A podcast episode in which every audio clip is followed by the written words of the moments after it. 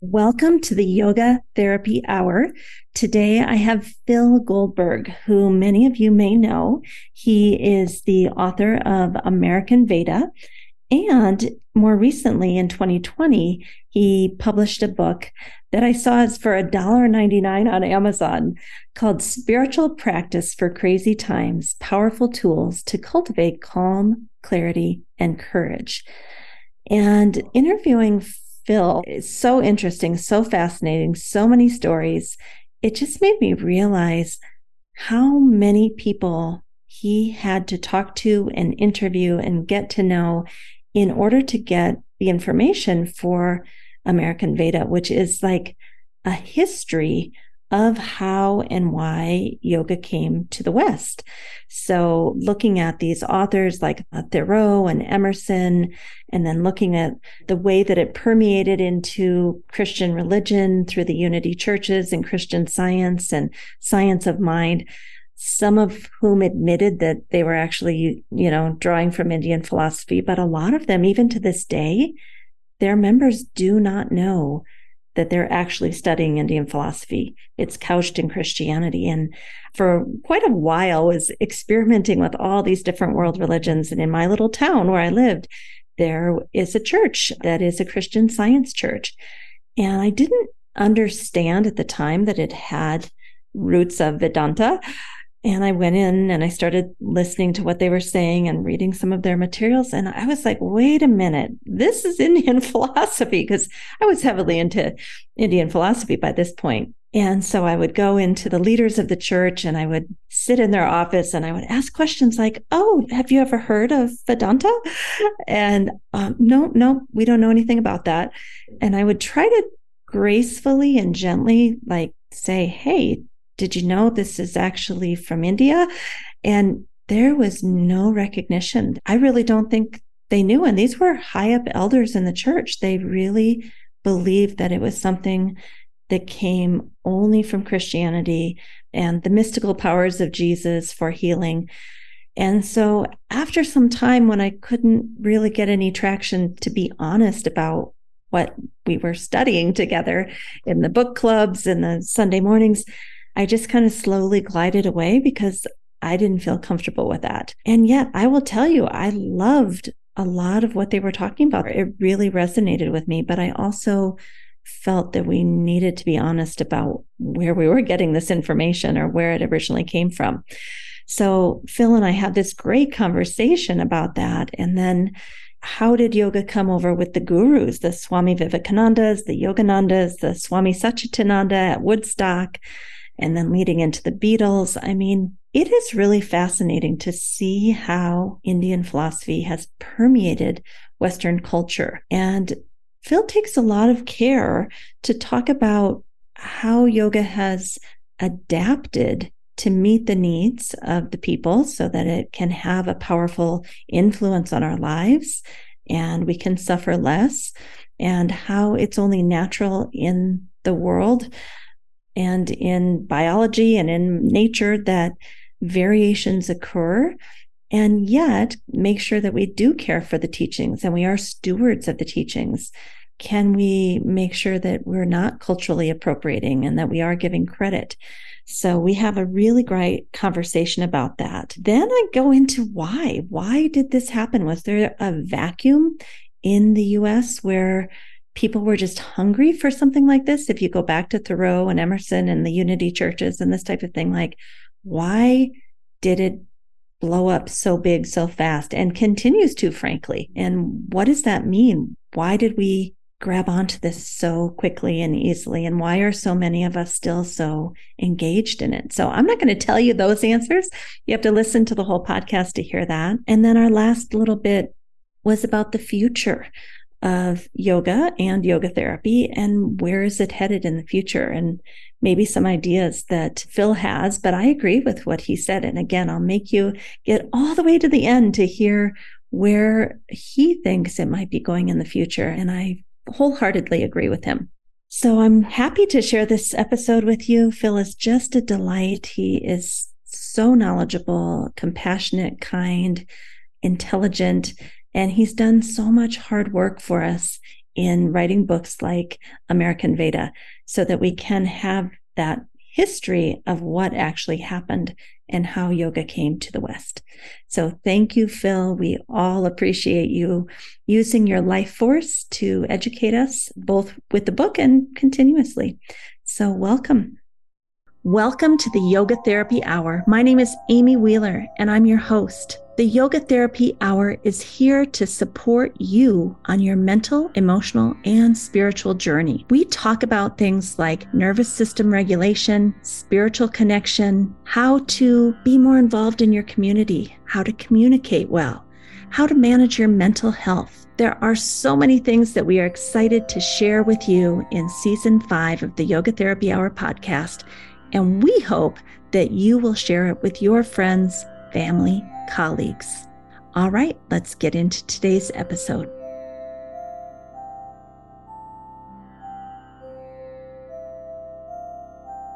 Welcome to the Yoga Therapy Hour, Phil. We're so happy to have you today.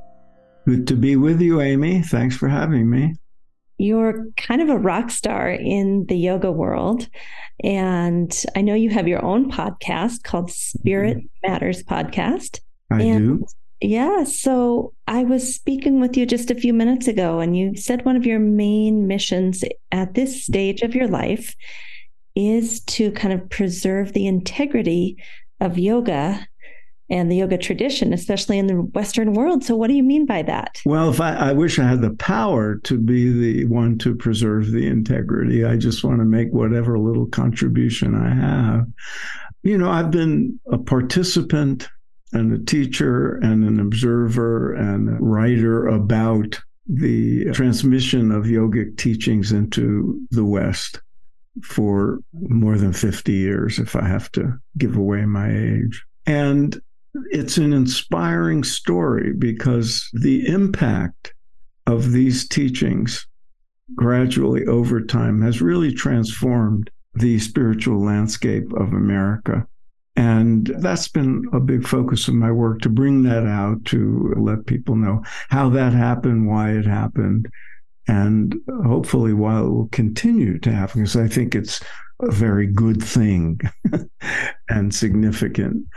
And the growth in popularity of yoga in the last 15, 20 years, especially, has been a great blessing. It's furthered that process, that transmission that I talked about. But at the same time, because America has a way of doing these things, the emphasis on physical practice, on primarily asana, threatens to get to the point where yoga is synonymous with that. And I think there's large segments of the population for whom yoga means stretching and bending.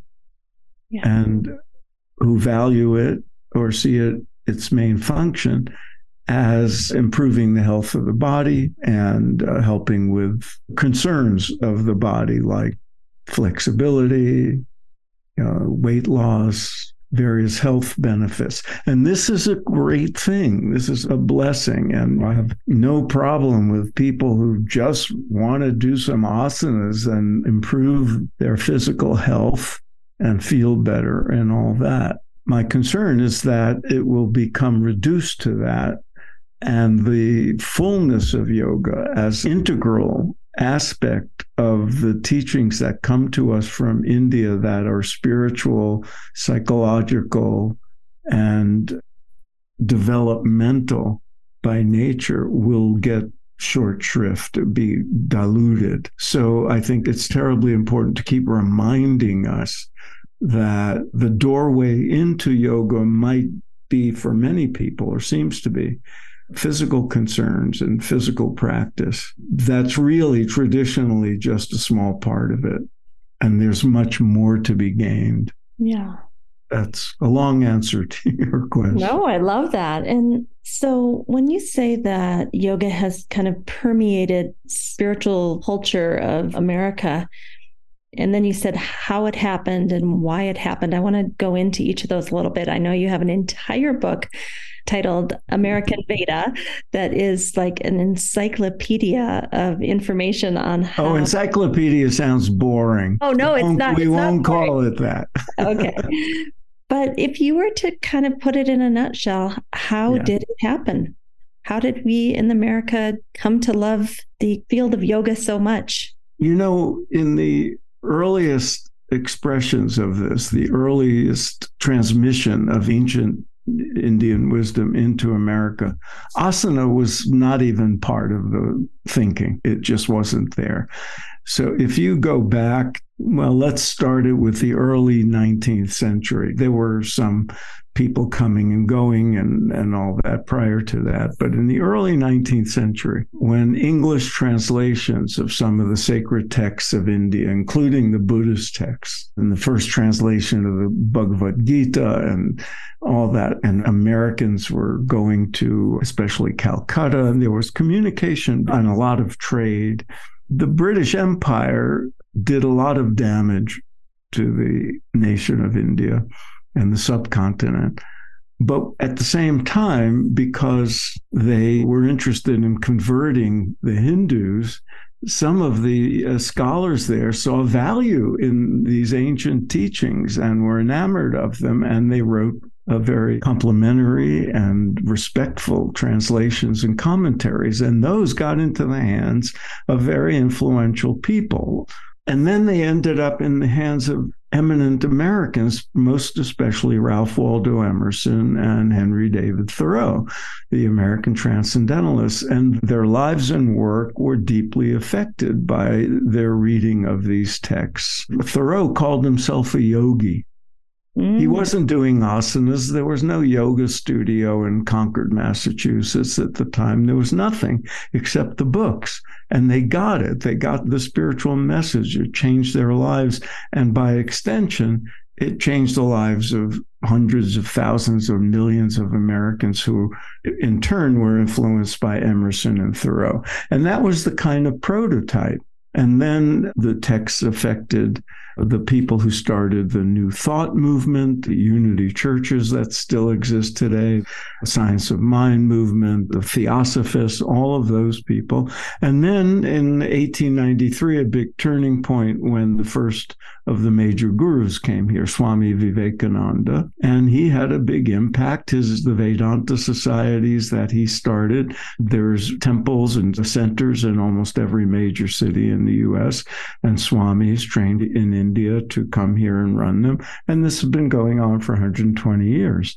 And then Yogananda came. Mm-hmm. 1920 and had a huge impact. And then in the 60s and 70s, the huge wave uh, advent of the counterculture and mass media, jet travel, changes immigration laws, a whole bunch of factors contributed. Prominent teachers from India and other parts of Asia, in the case of the Buddhists, reaching huge numbers of people, at first, especially young people in the counterculture. You know, Swami Satchidananda opened the Woodstock Festival. And the Beatles went to India to be with uh, Maharishi Mahesh Yogi and learn transcendental meditation. And those were enormous cultural upheavals that led to people becoming interested in Indian philosophy, practices like meditation, especially. And also asana practice and pranayama, the full scope, depending on who the teacher was and what that teacher emphasized. But at first, it was mostly philosophical and meditative. And then later, teachers started to also include asana and other physical practices. And then that really hit the mark and overtook the emphasis on other things.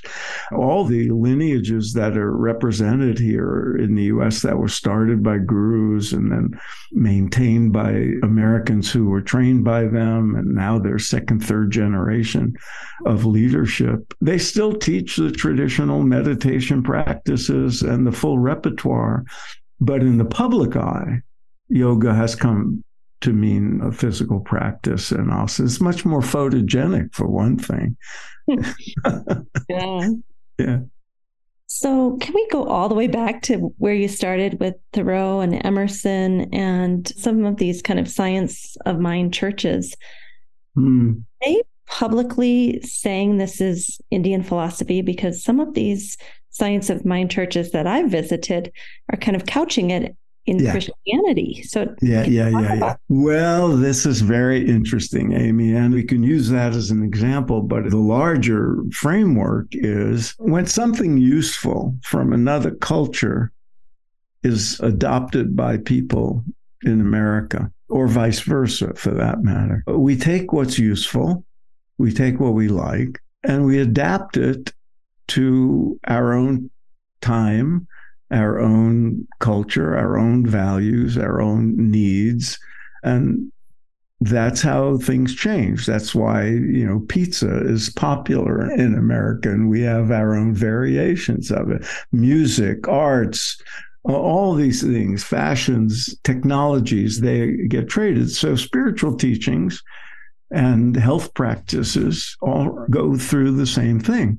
So the early New Thought people, science of mind, unity, Christian science, mm-hmm. theosophy, all these people, including Emerson and Thoreau, they took the teachings and adapted them to their own language, their own needs, and so forth. So you'll see in Emerson, for example, one of his great contributions is something he called the theory of compensation. It's all about karma.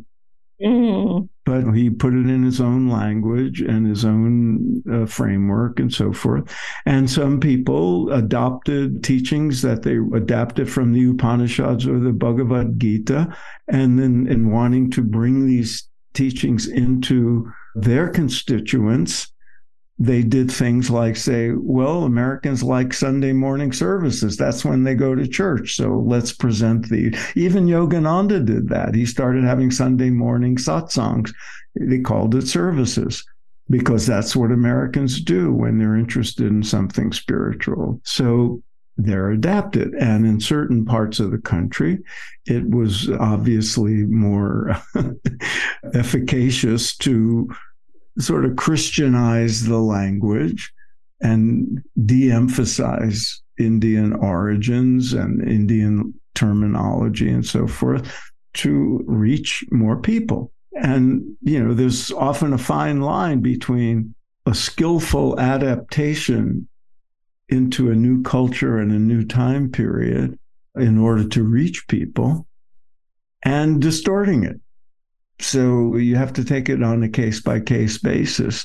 I did a biography of Yogananda and I learned a lot of things that are not in his autobiography of a yogi and all that. And one of the things you see is how he learned about America and he changed the title of his public lectures. He changed the language. He changed the way the teachings are given out in order to adapt but he was very mindful of not distorting the integrity of the teachings. You know, unfortunately, some people are less rigorous about that and they don't mind the distortion if they get to reach more people and sell more things. You know, or they're just they're well intentioned, but they don't do it skillfully. So this is just part of the interaction of cultures, and we have to be mindful of it. Is in my thought. You know, as a young woman, I wandered into a church of Christian science and I started listening to what they were saying. And I thought, this is Indian philosophy. But to this day, I don't think anyone in that church knows that. You're right about Christian science. In fact, Mary Baker Eddy, you know, her famous book, what is it called? The Sacred Text of Christian Science. The scholars told me that in the original, she actually quotes the Bhagavad Gita and they were taken out. Mm-hmm. So that happens. And if you go to certain unity churches or science of mind places, you won't know there's any link to Indian philosophy. But if you listen to the message and you're mm-hmm. familiar with Vedanta ideas and yogic philosophy and precepts, you see it. You see it in there. Now, I know because I wrote about it and I researched it, the couple, uh, Charles and Myrtle Fillmore, started the Unity churches that are very, very popular to this day. I often write for a Unity magazine. They consciously drew on Indian text in the very early issues of that magazine.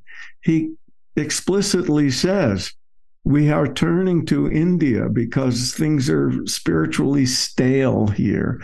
And the next phase of spiritual development, we will draw from India. And it was very deliberate, very conscious. Now, whether five, ten years later in their church in Nebraska or wherever they would have said that is a different story and how about Thoreau and Emerson? Were they open about it or was it kind of. In, if you look at their writing, as I said, Thoreau called himself a yogi. He writes in Walden about reading the Gita every day and speaks about it in the most sublime terms.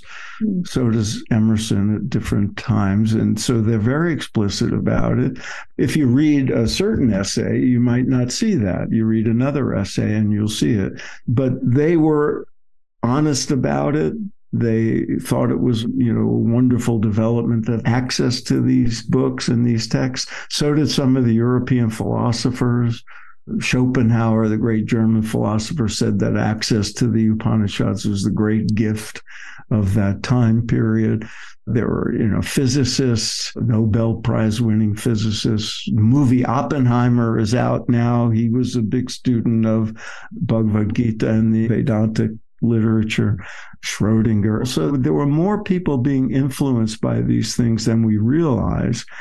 And a lot of them just sort of absorbed the ideas and it changed the way they saw the world, it changed the way they lived, and they went about their business. And others incorporated it into their disciplines and into their thinking and expressed it in their own way, in their own terms. So people like Joseph Campbell, great popular philosopher, people like Alan Watts, Aldous Huxley, people like that in the mid 20th century were very explicit about drawing from the teachers they knew. By then, swamis were here and living here and so forth. But then, if you read certain things, if you're sensitive to it, you could say, oh, yeah, I could see that's where the influence is, but they don't necessarily say so in every sentence or every page. And what about even scientists like Einstein and Tesla? Tesla was a friend of Swami Vivekananda, and I've read quotes where he talks about what he's learned from him and uses certain Sanskrit terms like akasha and uh, prana and Vivekananda learned from Tesla, teachers who came from the East. Unlike certain aspects of Western religion, these people were not antagonistic to science. They saw their spiritual teachings as a science of consciousness, and they were open to science. They learned from science. They adapted to the scientific discoveries of the time. You see it in all of their work. So they learn from one another. I don't know about Einstein. There's people who debate you know, how much he was affected by it, but some of his contemporaries, like Oppenheimer and Heisenberg, certainly were. And Einstein had their transcripts of conversations he had with the great Indian author, poet, educator, philosopher Rabindranath Tagore, who was the first non-Westerner win Nobel Prize for Literature. When he came to the U.S., he had meetings with Einstein. So you know, Einstein might have been influenced. I had heard that. I had read that about Tagore. Yeah. And what about even organizations like Alcoholics Anonymous? Again, I don't think they really talked about it, but the bills, I think, were heavily influenced by Vivekananda. Well, so I gather. I learned more about that actually after I had written American Veda because people said, "Hey, you should have said more about Bill W." You know, and you know, mm-hmm. look at this reference and all that. But apparently, yeah, he was a student of these things and was influenced by it, and you get hints of it. I think it's obvious when I look at the steps of AA. It's like that makes so much sense.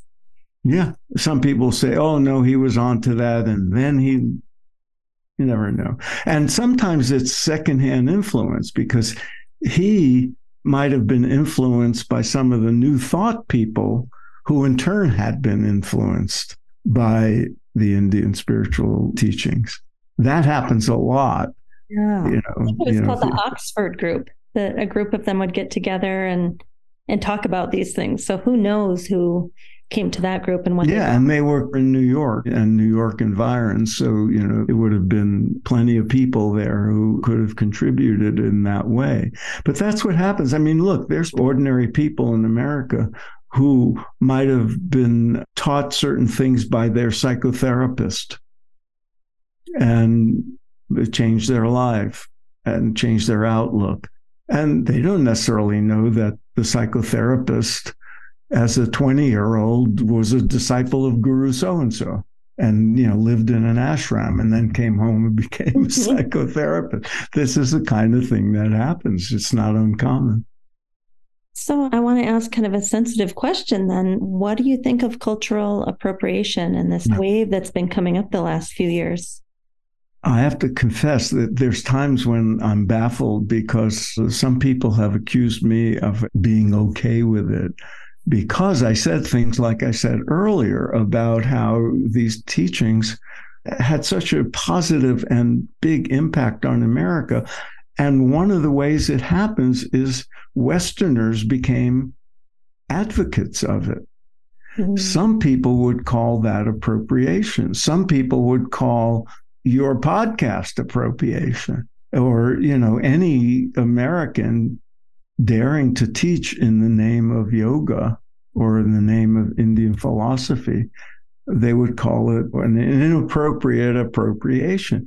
But that's, you know, the world works that way. And what they often don't recognize is that people like me and thousands of others who are trained as yoga teachers, as meditation teachers, as administrators of yogic lineages, they were trained by the gurus. They were trained by Indians who thought it would be a very good idea for Americans to have this training and represent them in their own culture. Vivekananda made of some American swamis in the 1890s. Yogananda, the whole leadership of his organization was put into American hands of people that he trained. That's the way things happen. Now, there's some that take advantage for fame or fortune or what arrogance or whatever you know might go too far and hold themselves up to be you know gurus in their own right. And that offends some people from india. But there's a fine line between cultural appropriation in the negative sense and adapting something that is you hold in great reverence and value very highly. When I go to India, I did speaking for American Veda when it came out. People love the fact that Americans have adopted these teachings. Mm. It means a lot to them, especially when a well known American, a celebrity, a movie star, or a great scientist or something is found to be a advocate or values their ancient heritage, they consider it a great compliment. And so, you know, it depends on who you ask whether something is appropriation in the negative sense or not. You have to deal with it case by case. I think any of us that have read American Veda can see how much of your life force went into researching, probably for decades, unofficially for decades. Yes. yes. I mean, I, I think that can only, for me, be described as cultural appreciation. And like, uh, well, certainly I feel that way. And yeah, I don't mean to say I'm accused of it a lot, just people who naively say, How can this American write a Veda? No, I wasn't writing a Veda. That's just the title of the book. And uh, most people know I hold these teachings in great reverence. I've taught courses for Hindu University of America, people of Indian descent, people who are value their Hindu heritage. And I teach courses there. I'm teaching a course on the autobiography of a yogi coming up. And the people in Yogananda's world and the other worlds I write about, the other lineages, they respect that I respect. Otherwise, I wouldn't bother. you know, but you know, So, we were talking at our Optimal State Yoga Therapy School in one of our lessons today about how it's a holiday for Ganesh and how do we uh-huh. reconcile? You know, we're doing yoga and yoga therapy, and we are not Hindu, but yet if we don't mention that it's a holiday for Ganesh, it kind of feels like we're separating the the tree from the roots. And I think we mm-hmm. we feel confused about that.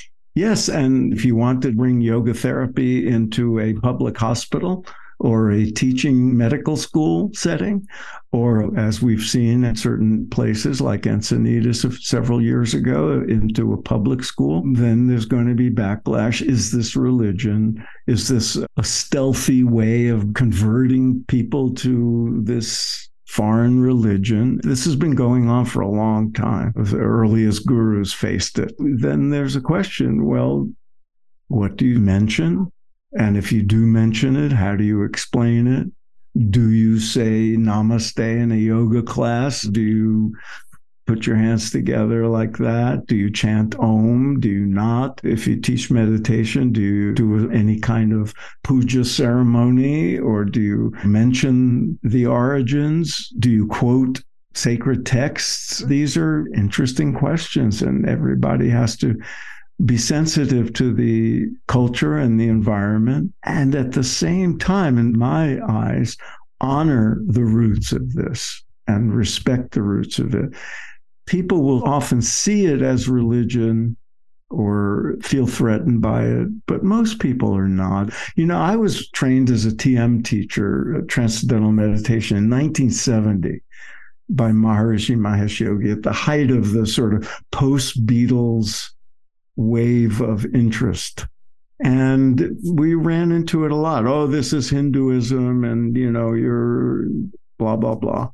And then we adapt the language and sort of use less Sanskrit and use more scientific language.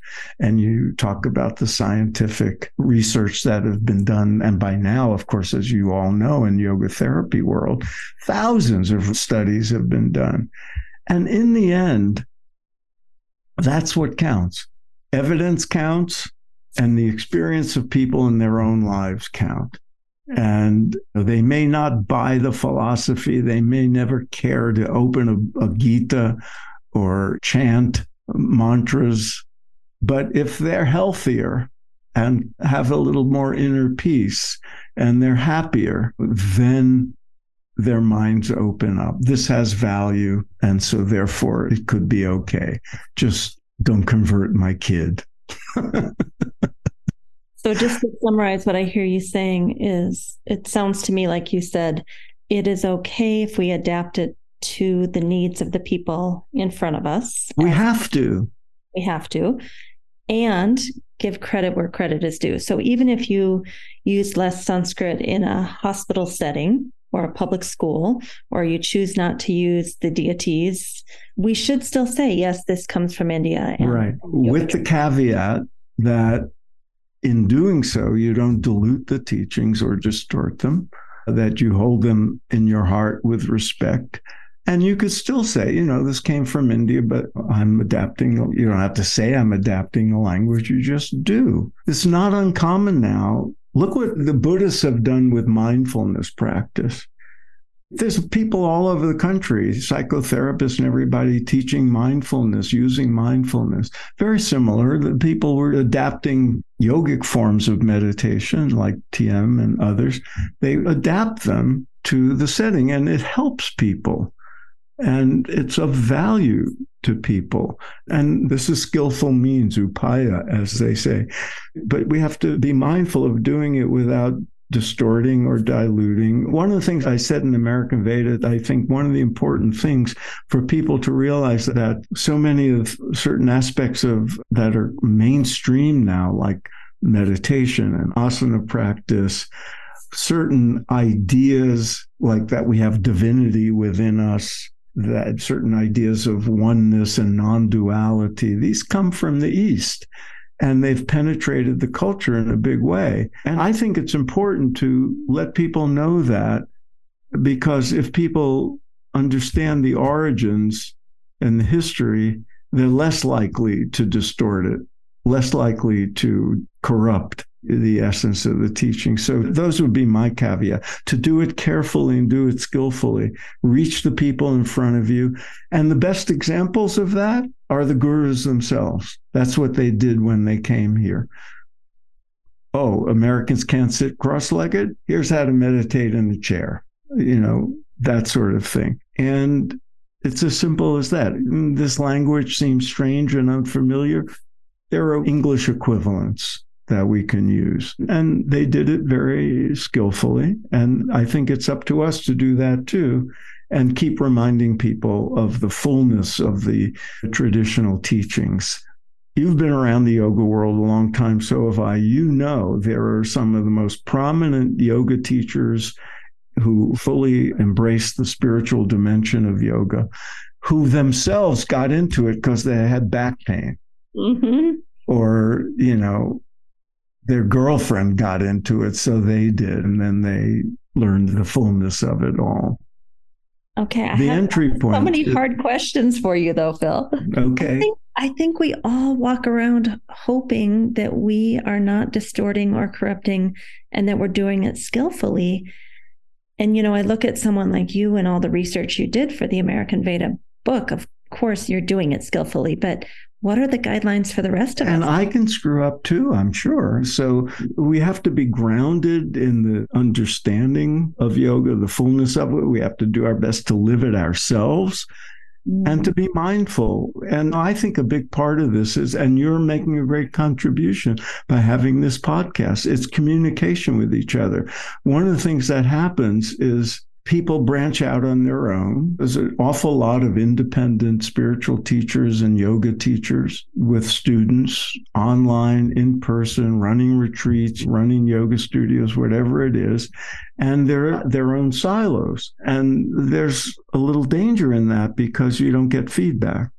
So I think, you know, gatherings like the annual yoga therapy uh, conferences and others, where people can meet and talk to each other about these things. What have you learned? Take a look at my video. Let me see what yours are. We can be a community of people who help each other do these things. Uh, those who are teaching in lineages, where there's a history of accountability and oversight and communication, they may have that built in, especially independent teachers. And I'm going to add to that because it's in the air of late.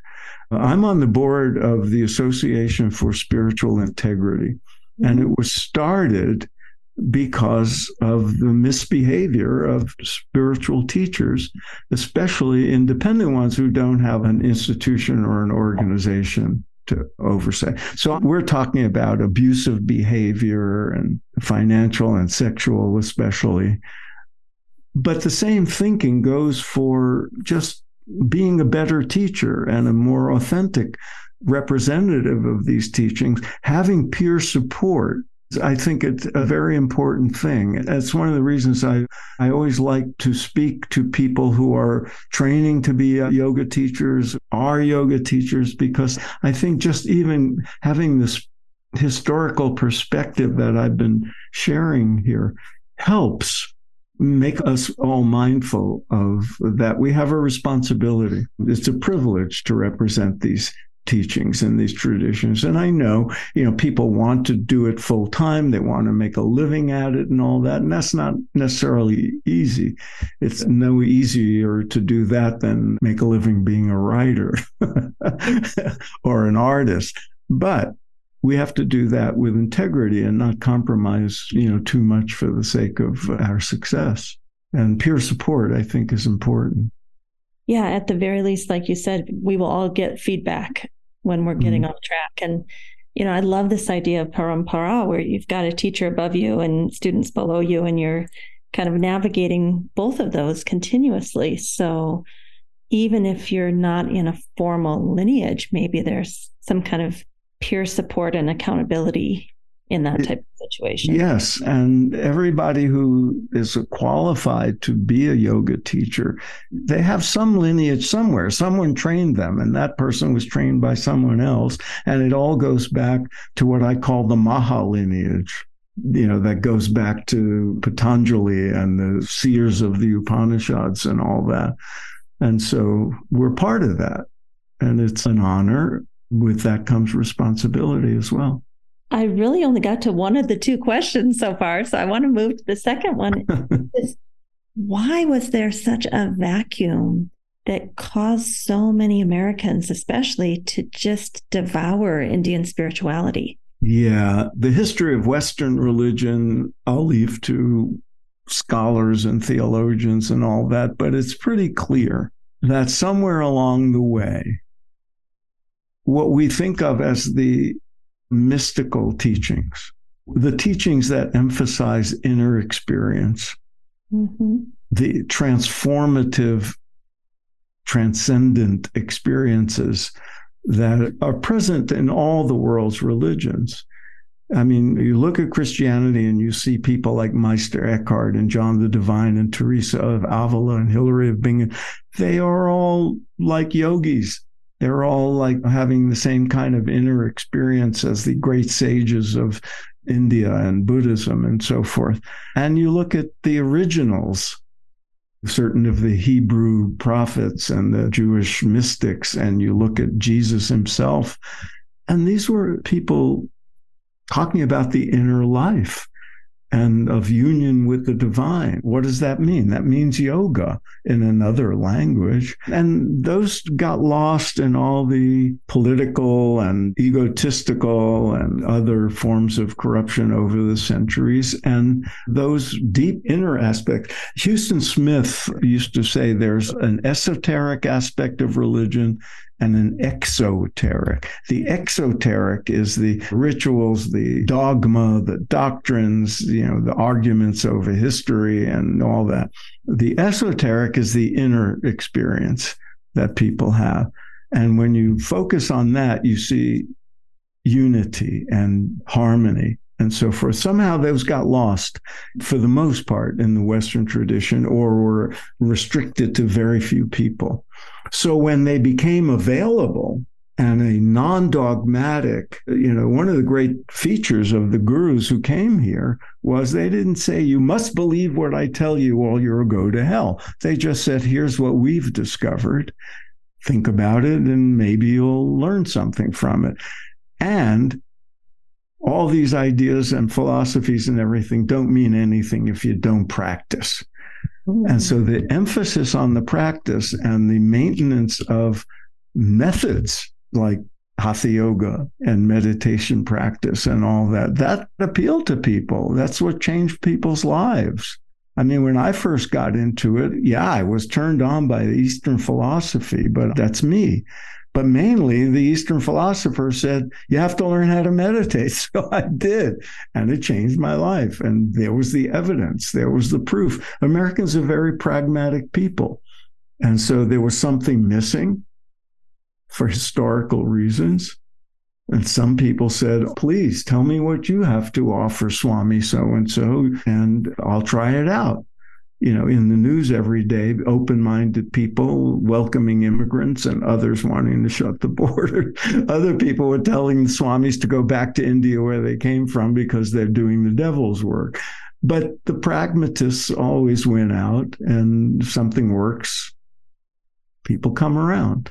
And that's what basically happened. What was missing was this inner dimension of the spiritual life and practices that unite mind and body and spirit. And of course, you know, where hatha yoga is concerned, people wanted inner peace, tranquility. In fact, you know, back in the day in the 70s when meditation first went mainstream because of the research that was done on it, some psychologist wrote a book about it called Tranquility Without Pills. And I always thought that's what people wanted. And I love what you said that they gave us methods. I mean, I'm still kind of in awe of the fact that we have methods like yeah. do this, this, this, this, and this, and it works. And one of the things I so deeply appreciate about India and its culture, despite hundreds of years of colonization and the suppression of their own traditions, and the takeover of the educational systems and all those horrors. Somehow, in all these ashrams in India, these methods were maintained. Right. And then the doors to the West were open eventually. It's pretty extraordinary. That's the word I was thinking. Yeah. All right. So, last question because we're running short on time. What do you think the future holds for? you know, every time I'm asked that, Amy, I said it was hard enough to write about the past. Mm. In the future, I don't know. But all I can say is that unless, you know, barring global catastrophes, barring the takeover by fundamentalists, you know, anything really crazy, these trends will continue. They'll continue because these practices, the methods work. Mm-hmm. They improve people's lives, they change people's lives, and that will continue to happen. We'll learn new things. There's always new things coming to us from the East. There's always new discoveries in science. We're sort of East meets West in the laboratories that study the effects of yogic practices. New forms of application will be found. You know, when I wrote American Veda, came out in 2010, yoga therapy was a new thing. I don't even know if I mentioned it in my book. After a while, I realized that, you know, oh, this is going to have the same trajectory as something like acupuncture. And Ayurveda will have a similar trajectory. It'll be resisted at first, people will try it, people will find value in it, people will do research on it, studies will be published and next thing you know, there'll be yoga therapists in hospitals helping people. And that's what will happen. And yeah. it has happened and it will continue, I'm sure.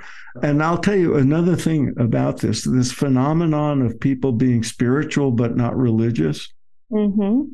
which grows every time there's a new survey. There's a bigger percentage of people who identify that way, and they're usually young. The yep. young don't want dogma. The young don't want exclusivity. They want inclusive teachings. They want spiritual teachings that are open and inclusive and non dogmatic. So these teachings serve that purpose and they will continue to adapt them and then it'll take on forms we you and I can't predict. That's right. I have nieces and nephews totally into yogic and Buddhist philosophy and meditation. And I'm just yeah. like, whew, that's a, they're yeah. The and look, when I was in college, I didn't even come across this in the classroom. It was among my friends when books were being passed around. I mean, even my own books are sometimes taught in classes. So this is a big change. Well, thank you for this in depth discussion. I really enjoyed it. I really wasn't sure where we were going to go with this. Are you satisfied with how this podcast turned out? Oh, yeah. I always enjoy these conversations, and I am honored to be invited. And I hope something we said will have an impact on the listeners. Mm. Thank you so much, Phil. I really Thank you, Amy. Thanks for all the good work you do. A big thank you to Phil Goldberg for taking the time to speak with us today. And I think, you know, where we finished this interview with this idea of exoteric versus esoteric, meaning what inner experience are we having? And what are the methods and the techniques and the practices that help us to suffer less, to have more joy, more contentment, more harmony, more interconnection, more connection with others, that basically we were given these methods to be able to find that within. I think that's why yoga and yoga therapy are going to continue into the future, combined with exactly what Phil said this is what the young people want.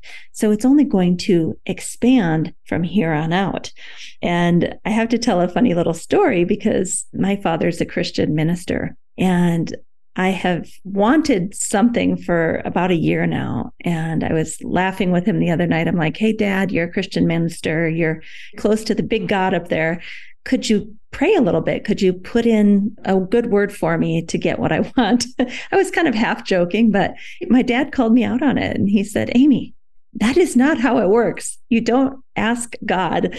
It's not like, you know, Burger King where you can, he didn't say Burger King, but it's what he was referring to. Like, you can't just order up and think because I'm being a good Christian or whatever religion you want to insert there, that God is going to personally look down on me. And, you know, he and I have had this discussion so many times over the years about sporting events and is the this team going to win over that team? And anyway, basically he said it doesn't work that way. And we both agreed that what's really happening inside of us when we commit ourselves to any religion or something like yoga, any kind of deep internal contemplation and reflection, is that we are actually changing from within to have more inner peace and more harmony and more tranquility that whatever that external method that we're using is is fine. Everybody has a different name and different steps for it but as it changes us from the inside out with no external goal. The goal is having the internal experience that something magical happens. And we don't know what's going to happen. We don't know if i'm going to get that thing that i wanted. We don't know if i'm going to be the one to win the ball game. And that might even be irrelevant, that the name of the game is what's happening inside of me right now. And how am I feeling about that? And I love this quote from Phil Goldberg, and I'm going to end here. He says, Transcendence is a means, not an end. I'm going to leave you with that so that you can meditate on that. All right. Have a great day. A special thank you to our team here at Optimal State. We are truly a global family. George Mantuan, one of our executive producers. Adam Satchel, senior media producer and sound engineer from the Philippines. Krishna Panchal, a producer from Canada. Modupe Abdullahi, who does the show notes and is an editor for us from Nigeria and Peter Morley, who wrote and produced the music for this show, who lives in Australia. Find more about Peter's work at www.zenmusic.biz. Thank you for listening. We'll see you next time.